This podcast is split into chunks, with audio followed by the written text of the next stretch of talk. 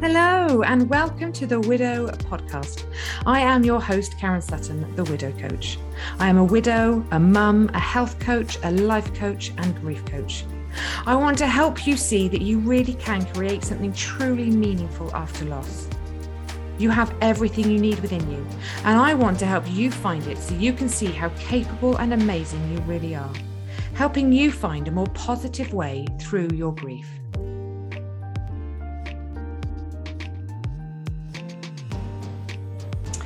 Hello, and welcome back to the Widow podcast. It is so lovely to have you here again.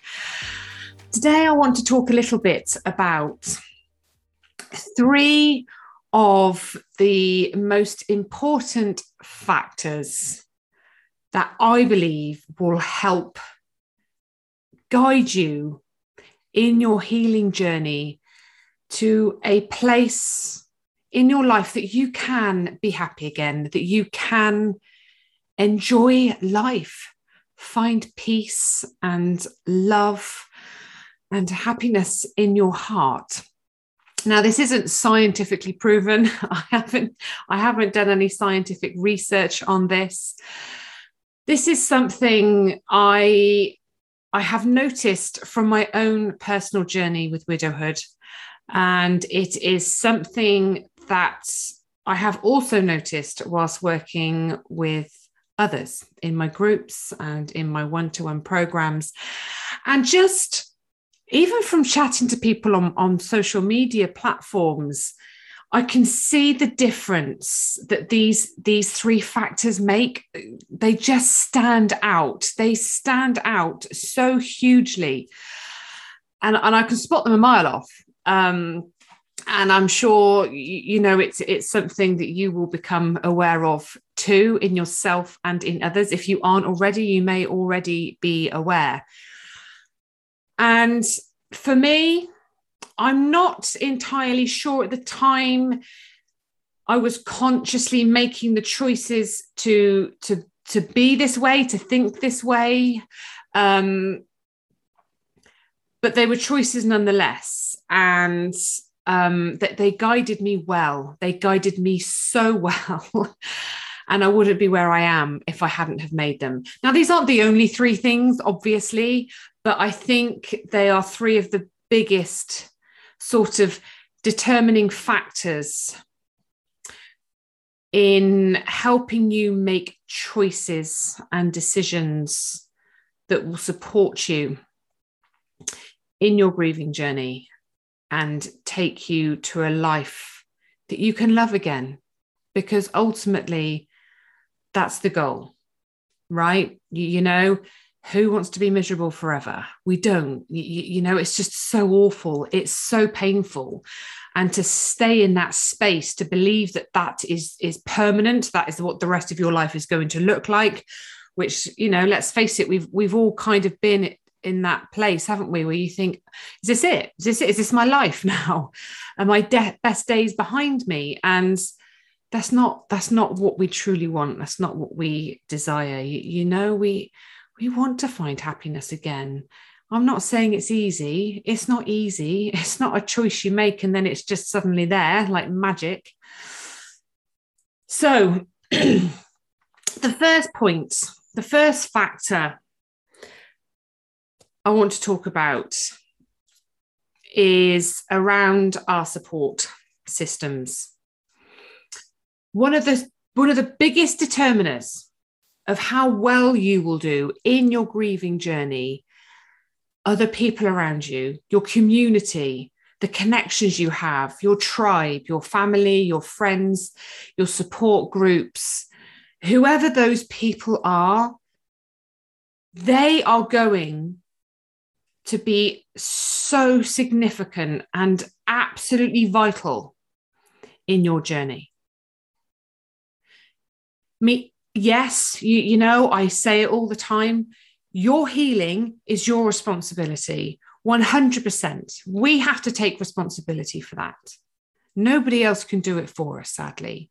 But that doesn't mean we have to do it alone. I was so lucky. I was so lucky. You know, from the minute I was told Simon died, I was literally scooped up. The girls and I, we were scooped up and we were probably actually just carried through. There was somebody by my side all the time. You know, my mum, my dad, my sister, um, my, my other sisters and my brother were also there. Um, family, friends, just my auntie, you know, my oldest and, and, bestest friends, and some of my my newer friends that had been in my life for you know a, a few years. They took it in turns to stay the night. They helped me with with childcare. People delivered meals. You, you know, the the school support system the parents and the teachers took it in turns to cook a meal and i picked up the meal and i picked up the children from school and I was given vouchers um, for, you know, food stores so I could go and get, you know, ready-made meals, but that were, you know, were, were better for us. Um, I I wouldn't be where I am now without them. Genuinely, you, you know, people say to me, "Oh, you're amazing. You've done this. You've done that. You've come so far." I wouldn't be here had I not have accepted the help and support from those around me. I couldn't have done it by myself. And I didn't have to do it by myself. Now, you know, I, I recognize how fortunate I am. I live in a town where my family live. I've got friends around me that I went to junior school and senior school with. I'm, I'm just incredibly lucky. And I know not everybody has that. But also, people came to support me that weren't old dear friends, that weren't family, that they were people that just showed up that wanted to support me, that wanted to help me. And I let them. I let them in. People want to help. And I know sometimes it's very tempting, isn't it, to just shut, you know, close down the barriers, shut the door, and, and push everyone away because you're so tired, you're so fed up. Nobody can replace your person. What's the point? Nobody can do anything to help me. And I get that. I get that. It does very much feel like that in terms of there's nothing anyone can do. But there really is. Having people walk with you, be by your side, letting people support you in whatever way that, that you need will help you. It will help you feel less alone. It will help you feel more connected. It will help you find your way a, a lot more easily, a lot less heavily. You know, we can draw from their strength we can draw from their wisdom and it will be one of the best gifts you give to yourself. There's so many people i speak to that say no I, you know i don't want to let people help me. I don't want to be a nuisance. I don't want to be a burden. I don't want to get on their nerves. I, I don't want them to think they've got to do this and they've got to do that. People are choosing to show up for you. People are asking you what can i do? How can i help? Tell them. Let them know it honestly it is just it is the best thing. It is the best thing. You're going to be exhausted. You don't have to be a superhero. You don't have to do it all by yourself. You really don't. And i know it's like I, I, want to stand on my own two feet. I want to be fiercely independent. This is my life now. I've got to get used to it. Yes you have. I get that. But n- not straight away You know, let people help you find your feet.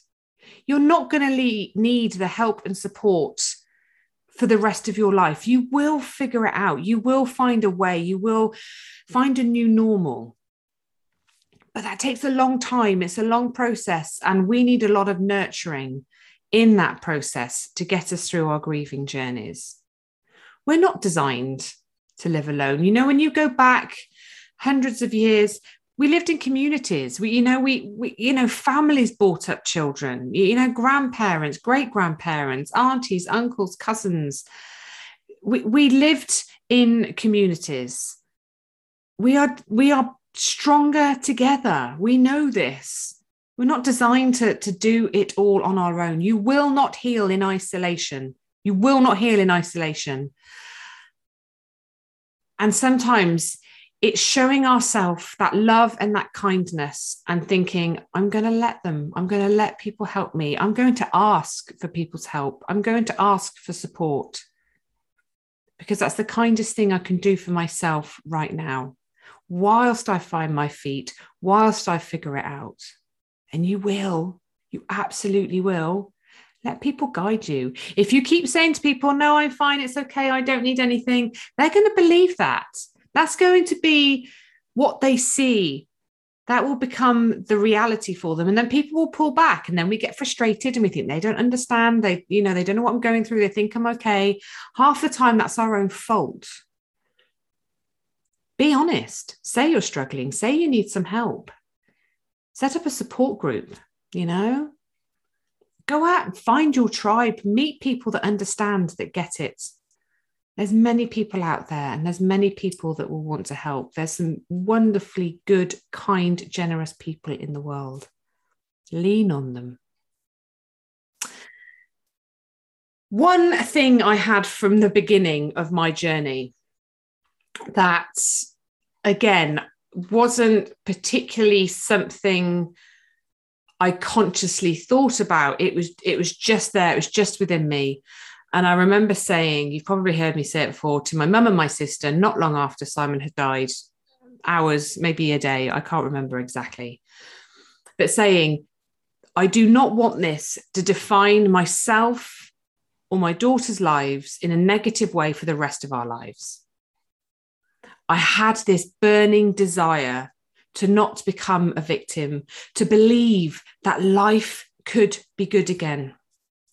I had no idea how I was going to do this. I'm not sure I even fully believed it all the time, but it was a belief and a desire that was strong within me. And I can see this in so many people, you know, in my Facebook group, Widows Rising, the the the belief and the desire in there you, you know that just that internal instinctive want to not become a victim to want to create a good life for themselves. You know honoring their loved one. It's there. And when it's there we are able to make the choices and the decisions that help us get to that point. But it's it's got to be there in the first place you know? What do you want for your life? What do you want it to look like what do you want to feel on the inside what kind of person do you want to be make yourself proud of that person rise up you know, you can absolutely do it, but you've got to believe that it's possible. You've got to want it for yourself. Because if you don't, it's going to be hard. It's going to be really hard because if we tell our brains that it's not possible, that we can never be happy again, that our lives are over, our brains will believe that. That will become our reality. That will become our life and our truth. Because we always want to prove our thoughts right. So if that's what we're telling ourselves, that's what will happen and this is where you know it's it, it's kind of changing that that dialogue. It's changing that narrative.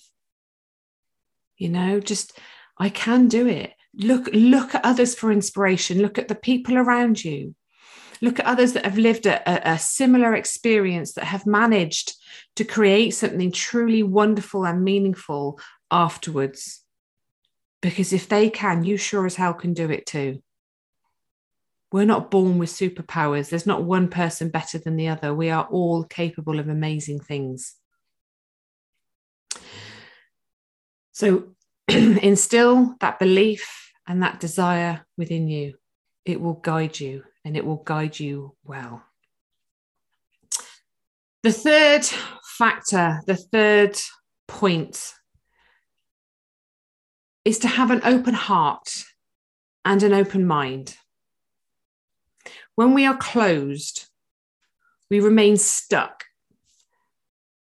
We, we stay where we are. And having an open heart, having an open mind leaves us open to opportunity, to possibility, to new things. And I know it's scary. You know, I know it's it's not what we wanted, it's not what we desired. But as as much as things will change and you will change through this, n- not all change is bad. Sometimes we think when things are different, they're going to be bad. And that's not always the case. You know, there's been so many changes in my life. I'm a different person. My life looks so different to how it looked before. But I have to be honest, there's so many positive, wonderful changes that have happened as a result of Simon dying that I'm grateful for them. I'm not grateful that Simon died. That's that's that it doesn't mean that, but I can see the opportunities that have been presented to me, the possibilities that lay before me. And I opened my heart and I opened my mind to them. And I let them in. I tried new things. I faced my fears. And it wasn't always fun. It wasn't always easy. You know, grief, grief is exhausting.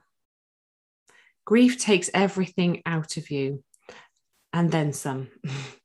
and then we've got to try and find our way again and, and build ourselves back up and it's not it's not easy. And sometimes we do want to shut off you know? Sometimes we do want to just kind of go do you know what? I'm i'm done. I'm i don't, I don't want anything to change. I don't want anything to look different.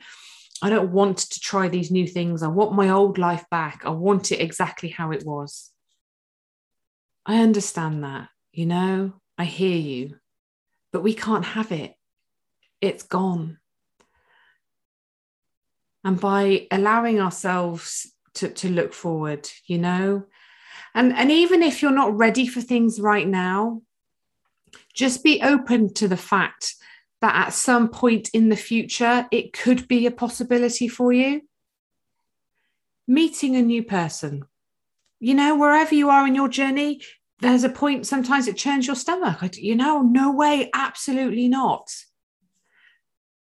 but recognize that it's an absolutely not right now. It's not an absolutely not forever. Moving house. You might be, again, no way, I need to stay here. This is my house forever. I'm not leaving. It'll be like leaving them behind. That's how you feel in that moment, and that's okay. But don't close off the possibility that sometime in the future you might want to move house. Things might change for you, something might happen. You know, and it's just kind of saying, right here and now, this isn't right for me, but maybe at some point in the future it will. You're not closing yourself off, you know? You're going to grow through this. You're going to grow way more than you ever imagined. This is going to reveal parts of you you didn't know existed. You're going to find an inner strength and inner determination. And you're going to do things that make you so flipping proud of yourself. You'll have to pinch yourself to believe it. But we have to be open. We have to have an open heart and an open mind. So, just to reflect, okay? This is what I believe are three of the the the biggest factors, the biggest beliefs that you can take on, um, mindsets that you can adopt, ways of thinking for yourself that will help you through.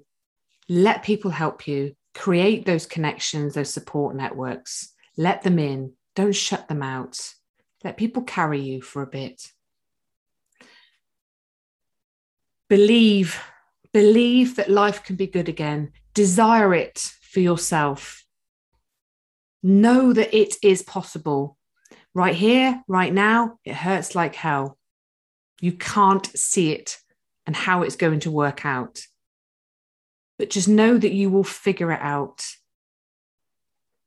And some point in the future you will be happy again. You will create something wonderful, meaningful, and fulfilling for yourself.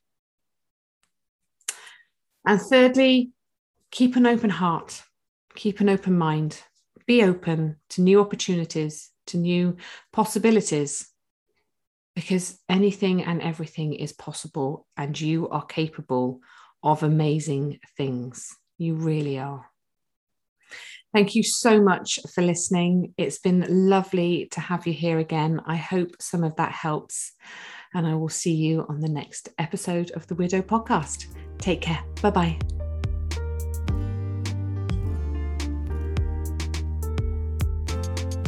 Thank you so much for listening today on the Widow podcast. If you would like to find out more about how I can help you, please visit my website www.karensutton.co.uk. I would love to help you find your way forward to a brighter future. So get in touch, let's have a conversation, and let's help you take back control and find a more positive way through your grief. I look forward to hearing from you.